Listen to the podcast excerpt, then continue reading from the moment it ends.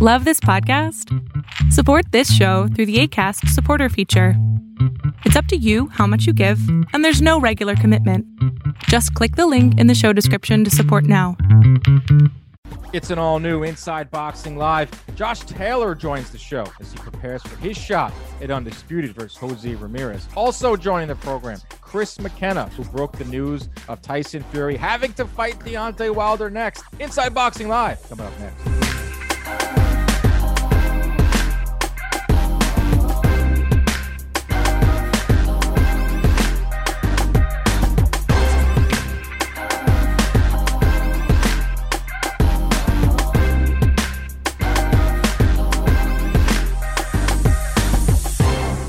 Is up, everybody? We welcome you into another edition of Inside Boxing Live. I am your host, Dan Canobbio. Boxing World set ablaze this past week, more ways than one. The arbitration ruling, ruling that Tyson Fury must fight Deontay Wilder by September 15th, putting Joshua versus Fury in serious jeopardy. And we also have an undisputed match this weekend in the 140 pound division. Josh Taylor and Jose Ramirez. Joining us on the show today, Chris McKenna of the Daily Star. He was the first to break the news on this arbitration case. We'll get all the details and what's next from each party. Later on, or joining the show as well, Josh Taylor. He fights Jose Ramirez this week for undisputed gold at 140 pounds. He says that he's not worried about the judges. He says he's coming in to knock out Jose Ramirez. He throws a lot of power punches. In fact, both guys do. This is a can't miss fight this weekend over on ESPN. We're going to get a second undisputed champion at 140 pounds in the last, you know, four years. All right, let's get to it. Here's Josh Taylor. This Saturday, we're going to have an undisputed champion at 140 pounds. Could it be the first time in 50 years that we can get a Scotland, a fighter from Scotland to take it home? Josh Taylor certainly hopes so, and he joins us here on Inside Boxing Live. Now, Josh, we're taping this on Monday. For the fans at home, what goes into like the final week preparations? Like Monday, what are you doing like right now? Um, right now, we're just um, we're just sort of be going to doing our sort of final kind of um, pads mitts sort of session. You know, it's just um, it'll not be it'll not be very intense at all. It'll just be short, sharp, sweet, everything fast, sharp, and crisp, and keeping everything. But we're pra- pra- sharpening the skills, Mhm. sharpening the final bit of the sword for the, the things that we're going to do on uh, on Saturday. You know.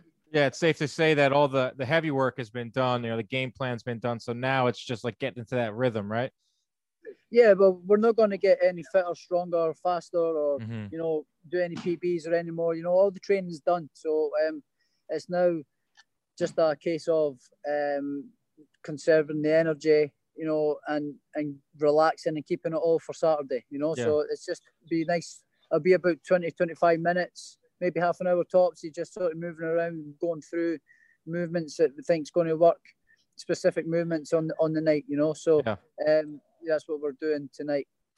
Uh, how about do you have a like getting acclimated to Vegas? I know that just from checking out social media and whatnot that you've been in Vegas for I would say what close to a month now. Yeah, we've been here for about a month now. Yeah, so um, yeah, it's been good. It took us, um, you know, a good ten days to get used to this, the this, getting in a proper sleeping pattern. Mhm. You know, um, I was up when I was here when I first arrived. I was up at three in the morning and things like that. Bright, bright as a button. You know, bright as bright as day. You know, just up Yeah. full awake. You know, and then by the time five o'clock came, I was shattered again and things. So it took it took about um, about about a week to ten days to get into a proper sleeping pattern and um, got used to the heat and and time difference and all that carry on. So yeah, but it took us uh, a good week to ten days to get fully settled into a proper pattern. But um, yeah, we come out nice and early, um, kind of for that reason, you know. Um, Yeah. And for to get for getting nice and used to it nice and early, in the heat and stuff in the gym and here has been has been a real hot, you know. So um, we've had a couple of weeks to get used to that as well, which has been good. Now this will be your fourth fight in the U.S. Not your first fight in Vegas. This will be your second fight in Vegas, but by far the biggest fight of your career, biggest fight to take place in, in Vegas in, in a few months now. you know, you're victorious in this fight. Could you see yourself becoming a Vegas fighter? I know a lot of your fights have taken place overseas and in your in, in, the UK where a lot of fans have shown up. But are you envisioning, uh, you know, be, being yeah, a Vegas fighter? Yeah, 100%. You know, this fight um, opens up massive doors. Um, when I win this fight on Saturday, it opens up massive doors. You know, all the big American names are at welterweight in that as well. And also mm-hmm. there's big American names um, in in 140 pound division as well. So yeah. um, there is massive fights, and you know I, I fully believe I'll be back because um, this is we're not having we're not getting to enjoy the full Vegas experience. You know, um, in terms of like fans coming over here with me yeah. and things like that. You know, a big open full arena. You know, it's a little bit frustrating that way. You're considering you just watched Canelo last week yeah. with front of seven thousand fans only a couple of hours down the road. You mm-hmm. know, it's um, it, it's quite frustrating that way. So I feel um, it's been a little bit tainted this whole experience with that with this sort of restrictions. But um, I believe 100% I'm winning this fight on Saturday, and we'll be back. We'll be back for sure. Yeah, I think the most important thing is the fight's happening. It's is it should it be happening in front of more fans? Yes. Should the promotion? Yeah. Well, I want to get your thoughts. What do you think of the promotion for this fight so far? Um, I don't know. It's not been it's not been very good, has it? Um, I don't think it's been pumped um, as much as it should have been. Um, I don't think it's been promoted as much as it should have been, given the, the magnitude of the fight. You know, it's a massive, massive fight. It's one of the biggest fights in boxing at the minute, mm-hmm. um, and it hasn't really had the backing and promotion that probably should have. You know, um, yeah. but we're here. I'm no, I'm not crying about it. It doesn't really matter. Um, I'm getting to fight. I'm getting to do what I love, and I'm getting to, I'm getting to have this dream fight and fight for all the belts, which is a massive piece of history to be made. Oh man! For not only myself, but for for Ramirez as well. Oh god, yeah, this is big. This is now setting off of if you want to count what Teofimo did, if that if you're counting that as undisputed, uh, I'm not going to get into all that because no, he's, not, he's not undisputed champion. Okay, he's, there you go. You said it yourself right there. He's not. No, he's not undisputed so, champion. He's got the franchise belt, which means nothing. So right, um, he's not undisputed champion. But what I mean, what I'm saying is, you're you're we're kicking off a time now in boxing where there's going to be a lot of undisputed fights. You got this one at 140. You got Castano and and and and uh, I'm sorry, you got yeah, Castano and Charlo at 154. We could be see another potential at 168 if Canelo fights Plant. I don't know what's going on yeah. with the heavyweight division because now we have this injunction and rulings and all this. But my main point is that we're seeing undisputed fights now. You're kicking it off. What it's going to mean to you? I brought up the 50 years since the last time someone from Scotland has done it. Are, are you proud that that you that you're fighting the best and you have been fighting the best? And what does it mean to you to be undisputed at 140? This fight means the world to me. You know, it's um, for personal achievement and goals, um, and setting my name in the history books as one of the best fighters to come out of Scotland and in the UK um, in a long time. You know, and this this uh, to be the first Scotsman to become undisputed champion in the first in the four belt era, um, it's just massive for me. You know, it's a massive motivator for me. Mm-hmm. Um, and I've just got the bit between my teeth, you know, to, to do this and create history and and um, cement my name in the history books is just means the world to me. It just um, it's what I'm in the sport for is to to leave my mark on the game, um, and fight the best and be the best can possibly be. So this fight for me is like it's like the biggest fight in boxing you can ever have. You know, like it's undisputed champion. You know, it's yeah. it's the it's the jackpot fight. It's the cream. It's the top of the tree. Yep. You know, it's um, it's it's a massive. You can't get any better in boxing. You know, so it's uh, it's a massive, massive uh, fight, and um, I'm so determined to win this fight. I'll, yeah. I'll, do everything in my power to win this fight at all costs. Yeah, I, I feel the uh, I feel it. I feel like it's you know we're on fight week. I can hear the, the, the gym noises in the back. I'm getting pumped. I'm ready for Saturday night. But I'll tell you this: the the way you get to undisputed, the way a fighter becomes undisputed, there's something to be said about how you've gone through it through your under 20 fights, but your last five fights. I don't know if you even know this. Your opponents yeah or have a combined record of 110 and 1. Yeah. And Jose yeah. Ramirez yeah. will be your fifth consecutive undefeated opponent. How important yeah. is it for you to not only be undisputed, but you're taking on the best of the best on your way to become undisputed? Yeah, I fought I fought all the best guys in my division on the way up. You know, I fought I fought But I fought Victor Postol in my 13th fight, um, my first fight at my introduction at world level, and what an introduction! You know, Victor Postol was yep. a great, great fighter, and still is a great, great fighter. You know, and that was very early on in my career.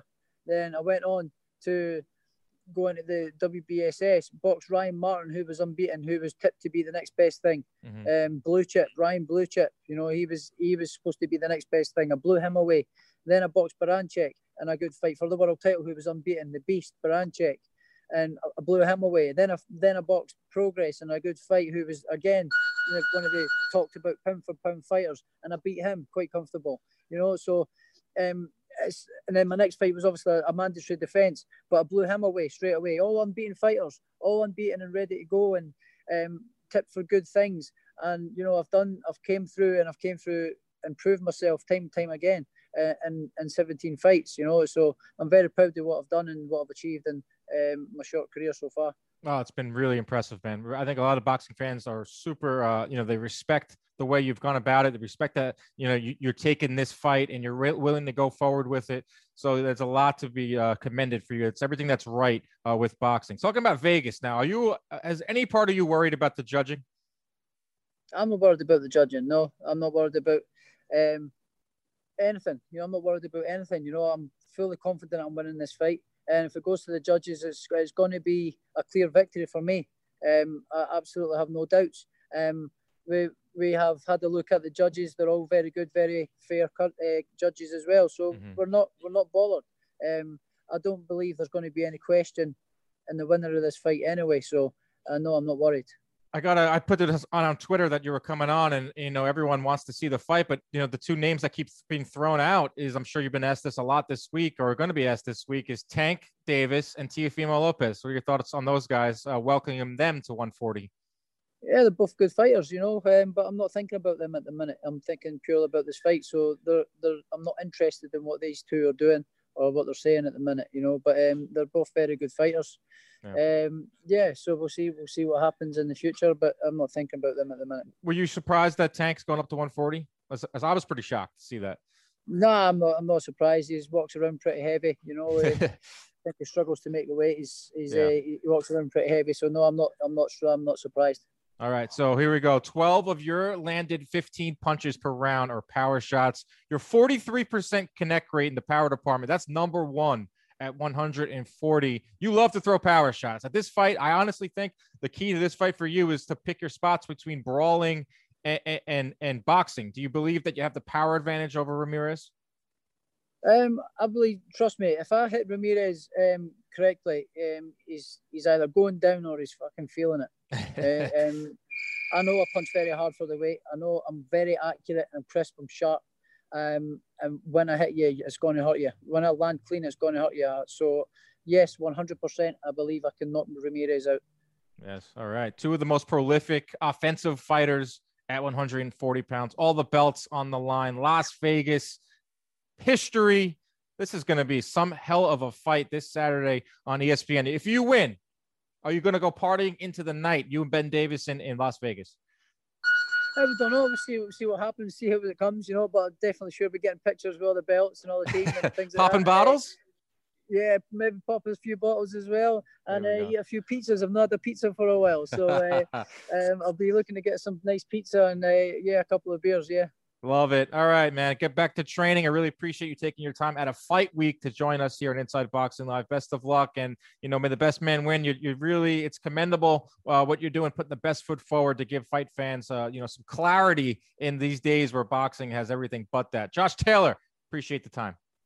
Cheers for having me. Thank you. Cheers, man. All right, if you were living under a rock as a boxing fan, you did not know about this monumental ruling from the arbitrator Daniel Weinstein. Tyson Fury has to fight Deontay Wilder by September 15th. The man that broke the news, Chris McKenna of the Daily Star, is with us. The man that killed the biggest fight. I'm just kidding. Uh, you've heard that, oh, I'm sure, a lot on Twitter. Chris, how you doing, man? Yeah, good. Uh, yeah, I, I, hope people stop saying that, or I don't get um, um, a legal letter from uh, anybody involved in the Joshua Fury fight. But obviously, now the judge made his decision, and um, he's the reason Joshua Fury's not happening. Or, well, sorry, the reason it's not happening, or it's not looking like it's going to happen at mm-hmm. the moment, right? Is that Tyson Fury's contract states that he has to fight Deontay Wilder again, and the rules are the rules, as they say how did the arbitrator get to this ruling? Um, I believe that um, I, I haven't been privy to the details of the decision. I just heard and was told by a good good source, source sorry, that um, he decided to rule in, in the favour of Deontay Wilder. I believe that it's just the basics of the contract, basically, that Bob Arum seemed seemed super confident that the contract had expired um, because of the delays to that third fight, which looked like it was going to happen last July. Um, and then obviously COVID, injury to Wilder, delay over getting TV dates because because college football in the US and all of that. And they, I think they just thought that the time had lapsed. Um, now whether the judge has, well, the judge has seen it differently for some reason that that contract doesn't have an expiry date, that it does roll over into 2021. Um, and it's as simple really as that, that Tyson Fury now has two options. He's he's got to either fight Deontay Wilder or he's got to try and strike a deal, which they, I believe they're trying to do. But I'm unsure of kind of Wilder and his team's view whether they fancy a big, big tasty payoff to sit around and do nothing, or do they fancy trying to get a get revenge? Are they confident on that? Yeah, a few things here. This is not unprecedented. Uh, you know, our researcher Lee Groves had looked up some big step aside fees, and one of the biggest ones we found was four million, which was paid to Lennox Lewis in 1996. So he could step aside so Mike Tyson can unify with Bruce Seldon. Also, not unprecedented for an arbitrator to get involved uh, with a messy boxing dispute, especially this arbitrator, uh, Daniel Weinstein, who uh, uh, you know worked on a case involving Manny Pacquiao and Top Rank worked on a case involving uh, Nonito Donaire and Top Rank. So, you know, this guy, Daniel Weinstein, he's had experience with arbitrations. Yeah, and look, it, boxing is a sport like no other. Um, in kind of soccer, in, in in other sports that I cover, there's there's just set rules, there's set tournaments, there's a fixture list. Teams play against each other. It's twice a season then the winner, who's ever top of the league, wins the league. But boxing is the it's the wild west of sports. it's kind of anything goes. So when these contract disputes happen, we have often in the past, if you mentioned, we've needed somebody of a legal kind of mind and background to get involved and give it a clear and decisive ruling.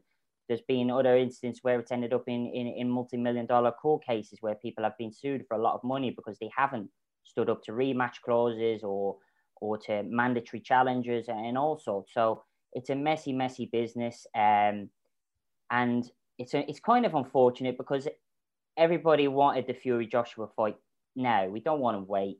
Um, we want to see who the best in the heavyweight division is. It's quite clear that those two are the only two currently who've got kind of any kind of, I suppose, position on that to say they are the best. Tyson Fury will say he beat Klitschko first. He's beaten Wilder he's the number one.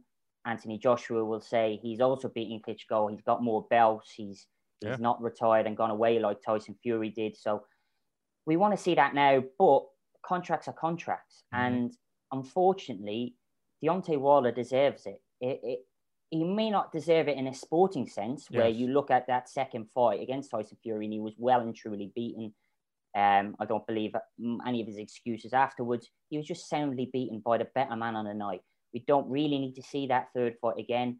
But Tyson Fury signed a contract, and unfortunately, that's just the way it has to be. Um, yeah. And we have to have that third fight now, um, yeah. unless unless Deontay fancies that big paycheck. Yeah, there's a lot of things swirling around. Did he get offered the money? Fury says that he was offered 20 million. It's hard to believe what, what Fury says. Uh, you know, Arum says that we're not offering him anything. We're just going to do the fight in late July. But you broke this news. You were the first to have it. When you got that text from your source, and then to the moment you hit send, did you realize, wow, this is really going to shake up the boxing world? Yeah, it's uh, the reaction was it like obviously immediately because people have been just champing at the bit, waiting for this Fury Joshua announcement. We've had so many soft announcements that it's happening, it's hundred percent on, it's on this date, it's in this, it's in this country they're building a stadium. We mm-hmm. thought we were there. Tyson Fury puts out a video on Sunday night saying the fight is 100% on. He's spoken to Prince Khalid. So I knew that it was going to cause a big stir. And you obviously trust where you, you get a story from. I wouldn't publish that unless I 100% trusted it.